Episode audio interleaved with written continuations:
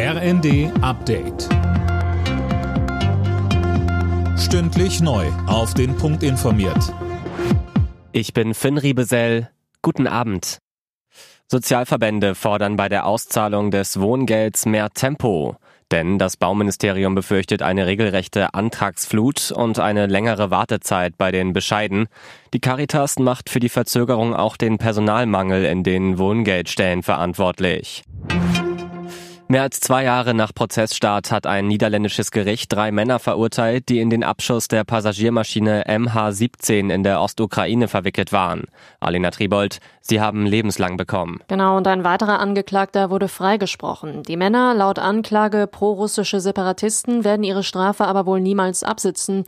Sie hatten sich geweigert, jemals vor Gericht zu erscheinen und Russland wird sie nicht ausliefern. Die zivile Malaysia Airlines Maschine war vor mehr als acht Jahren von einer Bodenluft Luftrakete getroffen worden.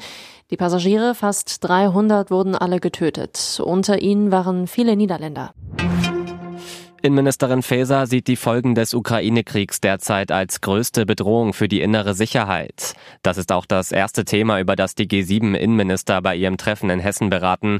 Faeser sagte, das hat unmittelbare Auswirkungen. Es hat aber auch Auswirkungen durch Cyberangriffe, durch die Frage, wie können wir uns da besser schützen, wie können wir da gemeinsam vorgehen. Cyberangriffe machen nie an Ländergrenzen halt.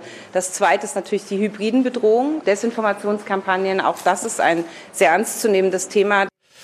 Weitere Themen sind bis morgen unter anderem die Bekämpfung von Extremismus, sexualisierter Gewalt gegen Kinder oder auch Menschenhandel.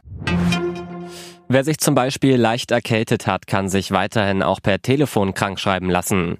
Der zuständige Bundesausschuss von Ärzten, Krankenhäusern und Krankenkassen hat die Regelung bis Ende März verlängert. Ziel, die Praxen entlasten.